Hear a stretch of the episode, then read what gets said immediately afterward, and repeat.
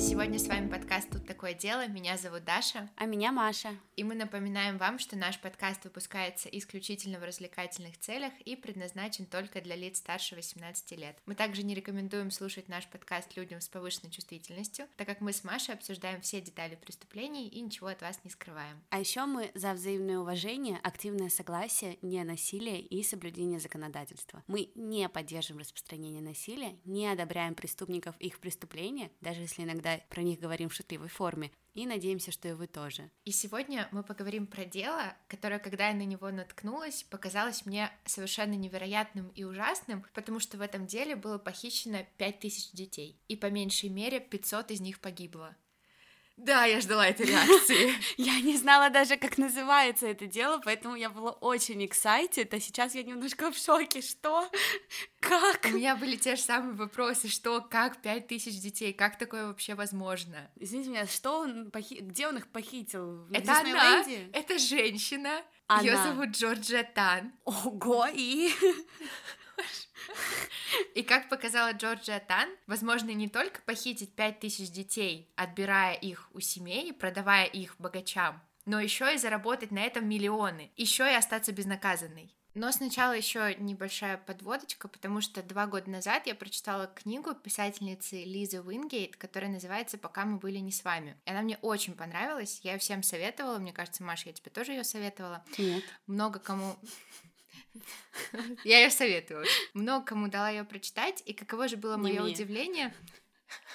Что, молчи, ты хочешь узнать, что произошло? Ладно, ладно. Все. И каково же было мое удивление, когда я узнала, что книга была основана на реальных событиях, как раз тех, про которые я собираюсь вам сейчас рассказать. Это была судьба. Видимо. Но раз уж такое дело, то я вам тоже ее очень советую, и сама ее собираюсь перечитать. Так Мне что... тоже на этот раз советуешь, или ты каким-то другим своим друзьям книжки советуешь?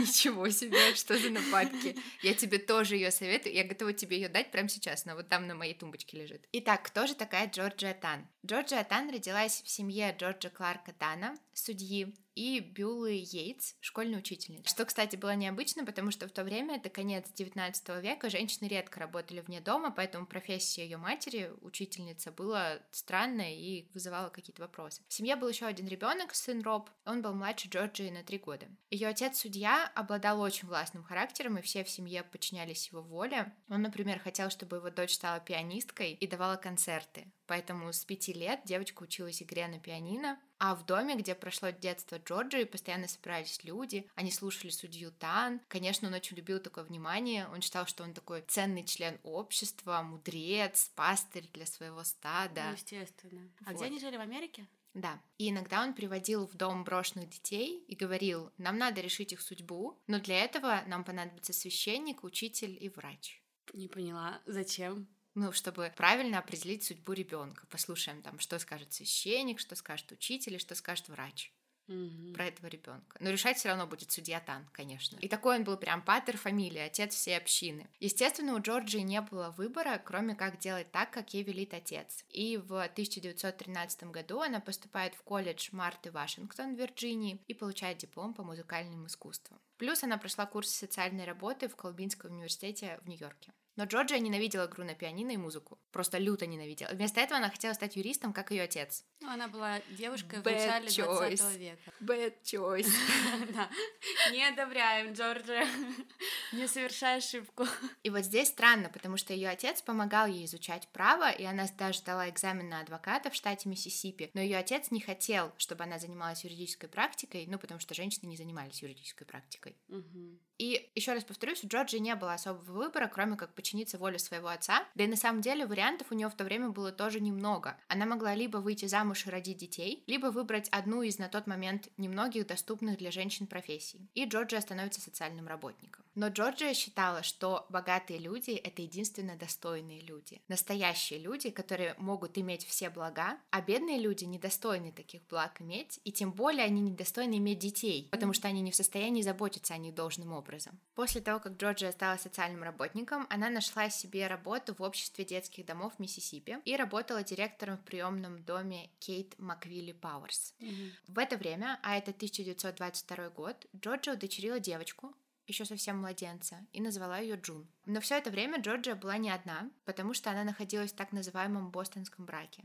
Знаешь, что это такое? Нет. В общем, бостонский брак — это такая совместная жизнь двух женщин без романтики какой-то, когда они просто в партнерстве таком находятся, заботятся друг о друге, могут финансово поддерживать. Как правило, это... Да, но они плюс живут вместе, могут воспитывать детей вместе. И предполагается, что в таком браке женщины сознательно отказываются от отношений с мужчинами и между собой тоже не находятся в какой-то романтической связи. То есть такие сексуальные отношения абсолютно. Да, но в большинстве источников я нашла, что бостонский брак Джорджи был просто прикрытием ее отношений со своей партнершей Энн Этву, и на самом деле они были лесбиянками. Ну это так странно, типа общество принимает бостонский брак, но общество не принимает лесбиянок. Ну да, и на самом деле бостонский брак вызывал очень много сомнений, ну потому что люди думают, блин, ну они живут вместе, может быть, они не просто живут вместе. Ну, понятно. Но да. это было социально приемлемо. Но с настороженностью какой-то, но все равно социально приемлемо. Ну, а если бы я просто начала жить со своей подругой, ну, без всякого бостонского брака, все бы тоже говорили бостонский брак? Или все бы тоже сразу думали, что мы лесбиянки? То есть... Ну, нет, спросили бы, типа, какие у вас отношения? Ты бы такая, а у нас бостонский брак. И все таки мы не знаем, что это такое, но звучит внушительно. Вот так. Все, я себе это так представляю. В общем, подруга и партнерша Джорджи Энн была дочерью друга семьи Тан и какое-то время работала домохозяйкой в семье Тан.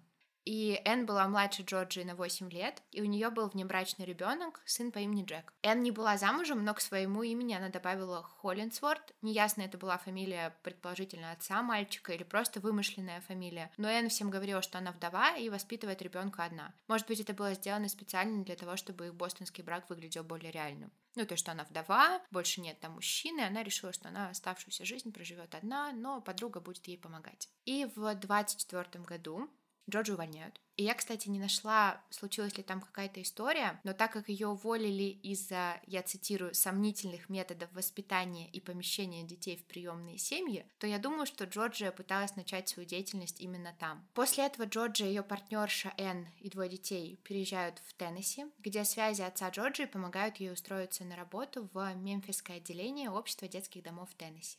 Там Джорджия работала исполнительным секретарем, отделение общества детских домов Теннесси в округе Шелби. И вообще общество детских домов было крупнейшим в штате, и как только Джорджия начала там работать, она стремилась контролировать все общество полностью и занимала все более высокие посты, и в конечном итоге руководила вообще всем. И именно в это время Джорджия начинает торговлю детьми. А в это время законодательство штата Теннесси разрешало агентствам, ну или вот как обществом детских домов, передавать детей на попечение приемных семей, но запрещала взимать какую-то плату за это, ну, чтобы mm-hmm. это не выглядело как продажа детей. Но законодательство разрешало взимать плату за услуги самого агентства. Угу. В то время общество детских домов в Теннесси взимало около 7 долларов за усыновление и удочерение в самом штате. Ну, это много денег считают какое-то время. 7 долларов? Ну, это какой год? 24 1924 Это мало денег. Да, это мало считаю. Да, но это же США, и законодательство в каждом штате разное. Поэтому Джорджия придумала организовывать так называемые частные усыновления, за которые она взимала дополнительную плату, и детей усыновляли в другом штате. Mm-hmm. Плюс о таких усыновлениях не нужно было вести записи в реестре. Mm-hmm. Поэтому 80% усыновлений, организованных Джорджией, были от родителей из Нью-Йорка и Калифорнии. И за период с 1940 по 1950 общество отправило 3000 детей только в эти два штата. Подожди, а мне интересно, а как определяли, в каком штате идет усыновление? Где родители? Где родители? А, не, не место жительства ребенка, а не место, место жительства ребенка. Да, да, да. Куда mm-hmm. ребенка отправляют? Ну тогда это, наверное, не так уж и незаконно. Но ты послушай дальше. Ну, то есть, подожди, сейчас, вот на данном моменте, ладно, дальше, на данном моменте, получается, дети живут в детском доме, правильно? Да, в Теннесси. Да, и получается, что она их не ворует, а она, грубо говоря, находит им дом. Но просто да. она делает это со своей целью обогатиться, и дома она им находит в Нью-Йорке. В этом пока ничего такого. Дети будут жить в семьях, о них будут заботиться, это лучше, чем детский дом. Конечно, но как бы результат хороший получается. Просто посыл у Джорджии слегка нехороший. Но большинство из этих детей даже не были сиротами. А, а... Джорджия в прямом смысле слова похищала этих детей и делала на них деньги. А почему она не могла из сирот делать деньги? Их было мало. А, сирот было мало. Ну, не так много, чтобы сделать на них миллион. Mm. Ей нужно было больше детей. А как она их похищала? Сейчас расскажу.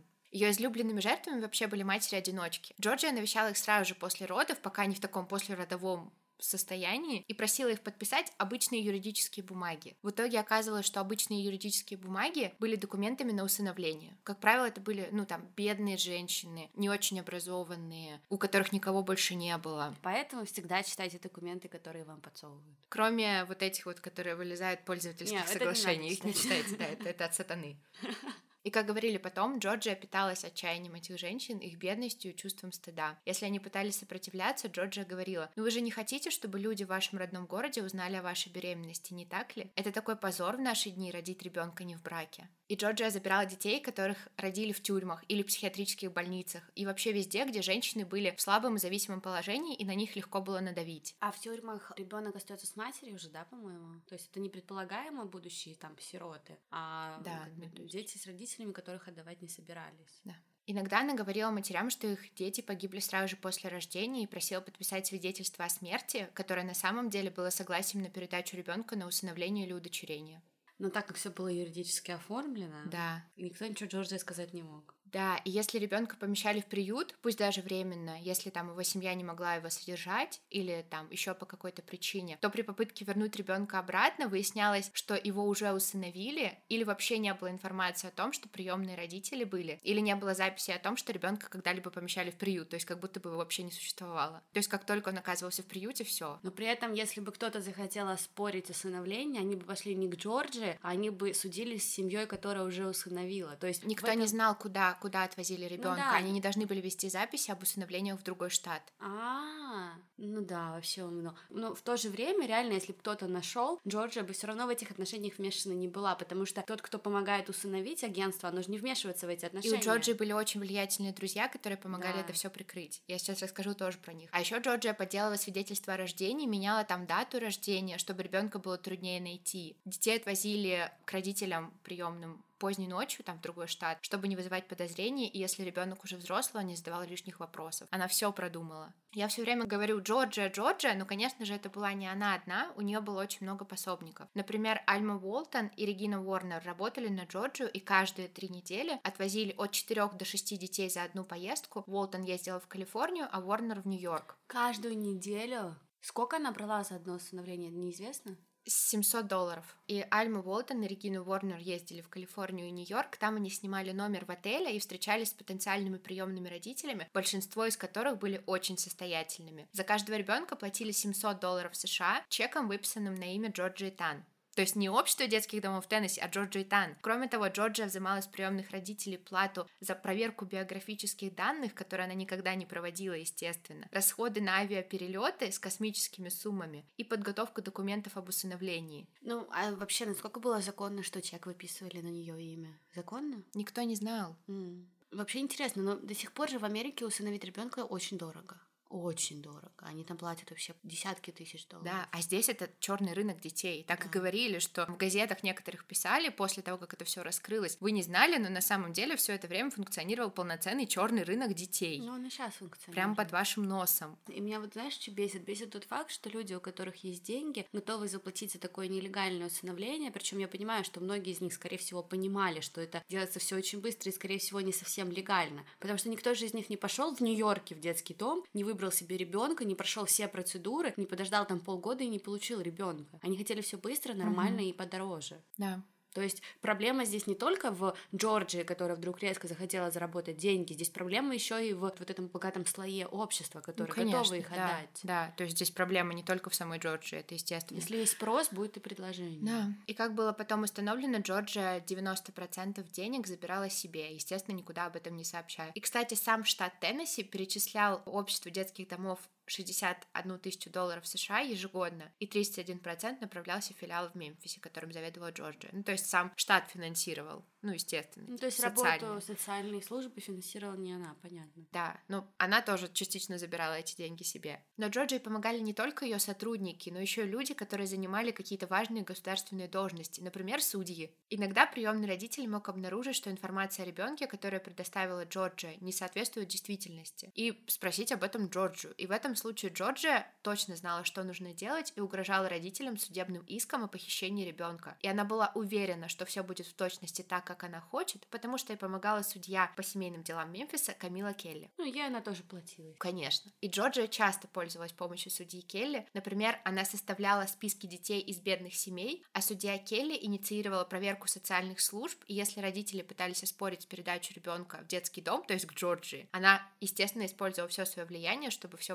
получалось так, как они спланировали. То есть она просто натравливала социальные службы на бедные семьи, они отбирали детей и давали их Джорджии. Короче, это получается стандартная схема любого черного рынка. Просто Джорджия действовала куда более открыто, а дети по итогу были проданы там не в рабство, а в нормальные семьи, скорее всего. Мы не, не знаем, все. не все, да. но да. Но в целом это просто реально черный рынок открытого формата такой. Да.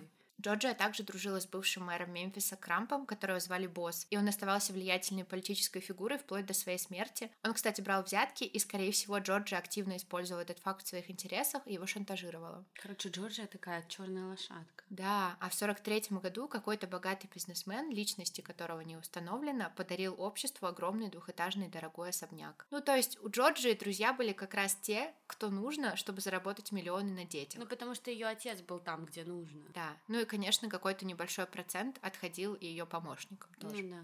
Теперь я расскажу вам немного о том, как Джорджа обращалась с детьми, и это просто ужас, шок и кошмар, и все страшные слова, которые только могу придумать. Во-первых, и у меня в голове это не укладывается, Джорджа размещала в газетах рекламу детей. То есть ты реально мог увидеть в газете объявление об усыновлении, но на самом деле о продаже детей. Например, фото ребенка и под... реальное фото и реальную подпись, которую я видела. Он будет вашим, стоит только написать. Или еще там фото ребенка и надпись «Настоящий живой рождественский подарок». Вот это вообще жесть. Что?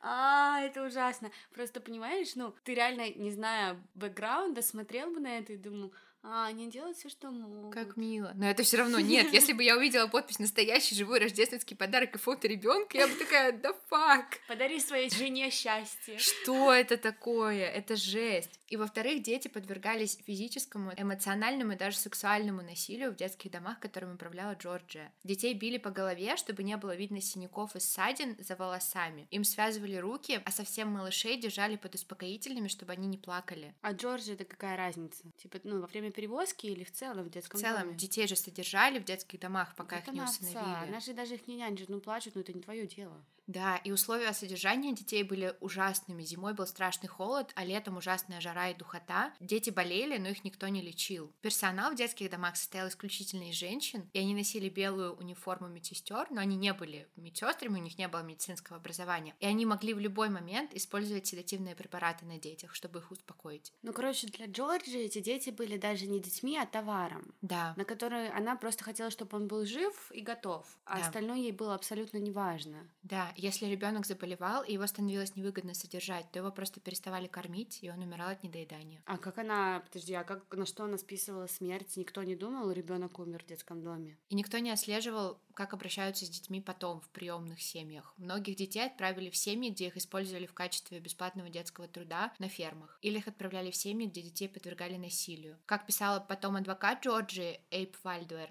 у приемных родителей была полная опека и контроль над ребенком в течение одного года. Это такой был типа пробный период. Они могли подвергнуть ребенка любому физическому или психологическому обследованию, которое они посчитают нужным, и предпринять любые шаги, чтобы убедиться в здоровье и нормальности ребенка. А если им что-то не нравится, то детский дом Теннесси принимает ребенка обратно. Но деньги не возвращает. Не возвращает. Ну, наверное, какую-то часть. И не стоит даже говорить, что делали с ребенком, от которого отказались приемные родители, которого вернули в детский дом. И каждый, у кого были деньги, мог купить ребенка. Некоторые из старших детей были проданы в качестве домашней прислуги. Девочек удочеряли одинокие мужчины, ну, с ожидаемыми наклонностями. Никто не проверял, как, как с ними обращаются, что с ними там происходит. Какой ужас. И дети умирали с ужасной частотой и скоростью. Если у ребенка была инвалидность или он часто болел и никто не хотел его усыновлять, то у Джорджии были специальные люди, которые заботились об этом ребенке, и ребенка морили голодом или оставляли на солнце и на холоде, и он погибал. Блин, что это за пипец? Джорджия считала, что надо позволять природе идти своим чередом. В одном из ее приютов два младенца заболели дизентерией, и ей врач сказал, что надо устроить карантин, иначе дети заразятся и все погибнут, что будет прям лихорадка. Но Джорджия ничего не сделала, и за несколько месяцев от дизентерии умерло от 50 до 60 младенцев. Блин, ну это же все равно, это как-то не идет, это идет разрез с ее интересами. Это да, но это она просто, видимо, Но такая, она просто нормально. не хотела тратить ни на что деньги, видимо. Видимо.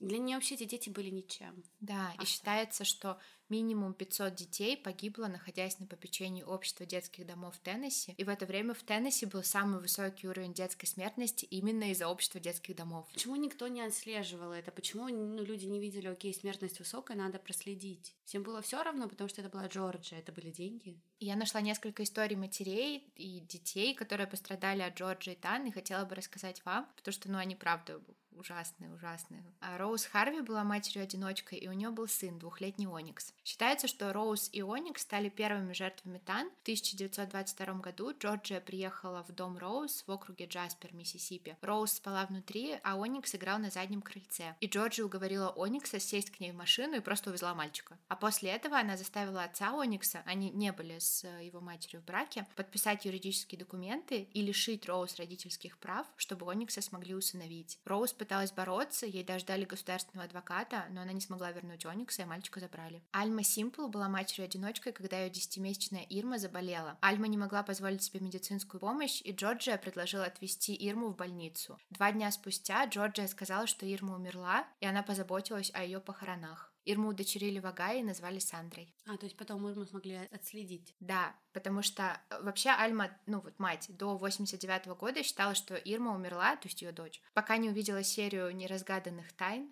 которая рассказывала историю Джорджи Тан. И когда она увидела фотографию Джорджи, она узнала в ней женщину, которая забрала Ирму, и спустя пять лет после того, как Ирму украли, Альма смогла ее найти. Она забрала ее обратно? Да. В 43 году Мэри Рид было 18 лет, когда она родила сына. Она находилась под наркозом, когда ее попросили подписать обычные бумаги. Когда Мэри пришла в себя, она попросила ребенка, но оказалось, что его уже забрали и увезли в Нью-Джерси. И опять, несмотря на то, что у нее был адвокат, она не смогла вернуть ребенка. И только в 92 году ее сын, Стив Паркер, прочитал в газете статью о Джорджи Тан и нашел свою мать. С Ирмой и со Стивом все было нормально. Да, они смогли. Ну, спустя какое количество лет, ну, это да. же ужасно. Билли Хейл вспоминал, что его забрали у матери, и он плакал в лимузине с двумя женщинами в черном. Его приемные родители сказали, что он все это придумал, и этого на самом деле не было. Много лет спустя он обнаружил, что его воспоминания воспоминания настоящие, и он разыскал свою мать, но к тому моменту она уже умерла от рака, а ее близкие сказали Биллу, что она искала его всю свою жизнь. Я сейчас заплачу. Норма Сью и ее пять братьев и сестер жили вместе с мамой и папой в маленькой хижине на берегу реки Миссисипи. Семья была очень бедная, но все равно родители старались заботиться о детях. Они их очень любили и старались их там воспитывать и давать им все, что они могли. И в один день дети все вместе играли на улице, и тут подъехал лимузин. И всех шестерых детей заманили в машину и увезли в детский дом. Шесть детей. Шесть шесть детей, всех шесть детей. Их разлучили и отдали в разные семьи. Норма Сью и ее сестра-близнец отправились в Филадельфию. И как только они вышли из поезда, они увидели мужчину и женщину, которые сказали «Привет, мы ваши новые мама и папа». Норма сказала, что у них уже есть мама и папа, и они хотят вернуться к ним. Но Норме ее сестре было тогда 8 лет, а Джорджия сказала приемным родителям, что им 6, и заставила девочек признать, что им 6 лет, и это действительно их новые мама и папа. И дочь Нормы Сью рассказывала, что ее мать так и не смогла пережить травму от разлуки с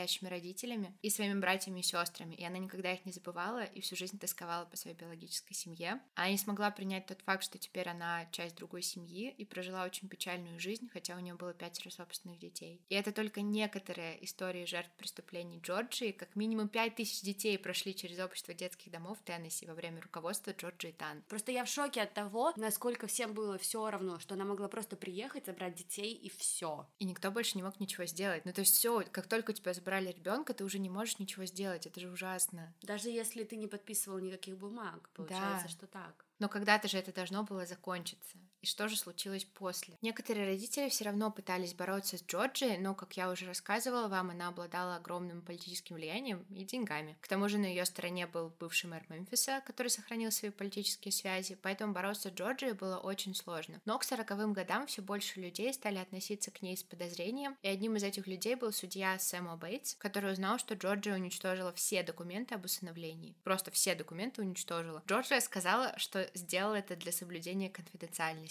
Ну да, но конфиденциальность не так соблюдается. Да, ну люди переставали ей верить. Несмотря на это, бизнес Джорджии процветал вплоть до 1950 года. И в сентябре того же года губернатор Гордон Браунинг, выслушав на пресс-конференции вопросы, что вообще происходит у вас здесь, вместо ответа заговорил о деньгах, о том, что миссис Тан за все время работы на общество детских домов в Теннесси получила около 1 миллиона долларов, а по нынешним меркам около 10 миллионов, и сказал, что он инициирует проверку, инициирует какое-то разбирательство и постарается с этим что-то сделать. И благодаря этому частично преступления Джорджии были раскрыты, но через несколько дней после этой пресс-конференции она умерла, в своей постели от рака матки. Всегда так.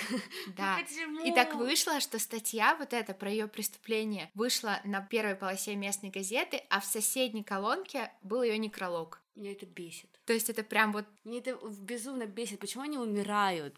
Кстати, рак матки, она наверняка страдала, и это ей вот карма ее.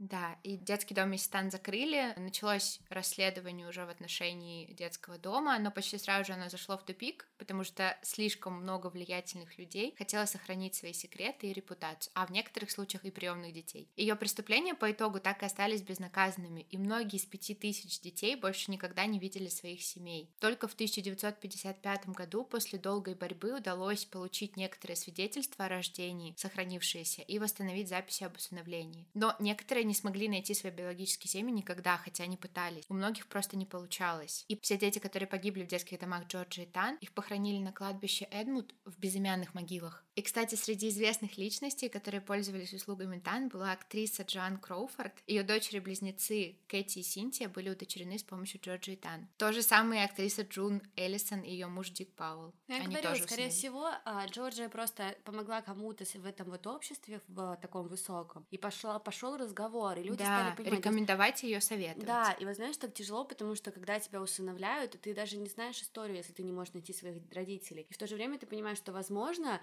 ну, если у тебя были нормальные родители, они, наверное, и не знали. И этих детей, когда они выросли, наверное, раздирает такое чувство, ты вроде и обижен, а вроде и благодарен, а вроде ты и не знаешь, и ты не понимаешь. Это ужасно. Это просто... Ты, мне кажется, ты чувствуешь себя такой вот песчинкой, которую просто вот так вот вырвали, куда-то забросили, и ты такой, «А что мне дальше делать, а кто я, а как мне найти, Да, что ну, мне вроде делать? вы меня воспитали, а вроде как каким Да. путем? Это ужасно. И, кстати, пользовался услугами Джорджа еще и губернатор Нью-Йорка Герберт Лемон. Пипец. Ну, то есть все. Ну да, ну ладно, это еще такие громкие люди, а реально, а если детей усыновляли, и кто вот эти вот одинокие мужчины, вот это вот все, это же Что они делали? аду Да. дети жили? И, кстати, Джорджу Тан называли матерью современного усыновления. И по вопросам улучшения жизни детей с ней советовалась даже Элеонора Рузвельт. Я очень злая. Да, и это история Джорджи Тан, женщины, которая заработала миллионы на проданных детях, забирая и в прямом смысле похищая их из семей, и в конце концов оставшиеся безнаказанной. И мне бы хотелось закончить этот выпуск парой цитат из книги, про которую я вам рассказывала, пока мы были не с вами, которая основана на истории Джорджи Тан. И Джорджия вообще постоянно повторяла, и в книге про это есть, что дети — это чистые листы. Они рождаются непорочными, и если вы примете их в семью в раннем возрасте и окружите красотой и культурой, то они станут такими, какими вы пожелаете их видеть. То есть она в прямом смысле видела в детях какой-то пластилин, из которого ты можешь вылепить все, что ты захочешь, и сделать из ребенка то, каким тебе хочется его видеть. Ну да, забудем про личность, про все остальное. Ну, конечно, воспитание родителей каким-то образом влияет на ребенка, но это все равно отдельное существо. Вот такая вот история Джорджи Тан, абсолютно ужасной отвратительной женщины, которая смогла в итоге ускользнуть буквально в последний момент от наказания за свои преступления. Пишите нам, что вы думаете. Всем пока. Увидимся в следующем выпуске.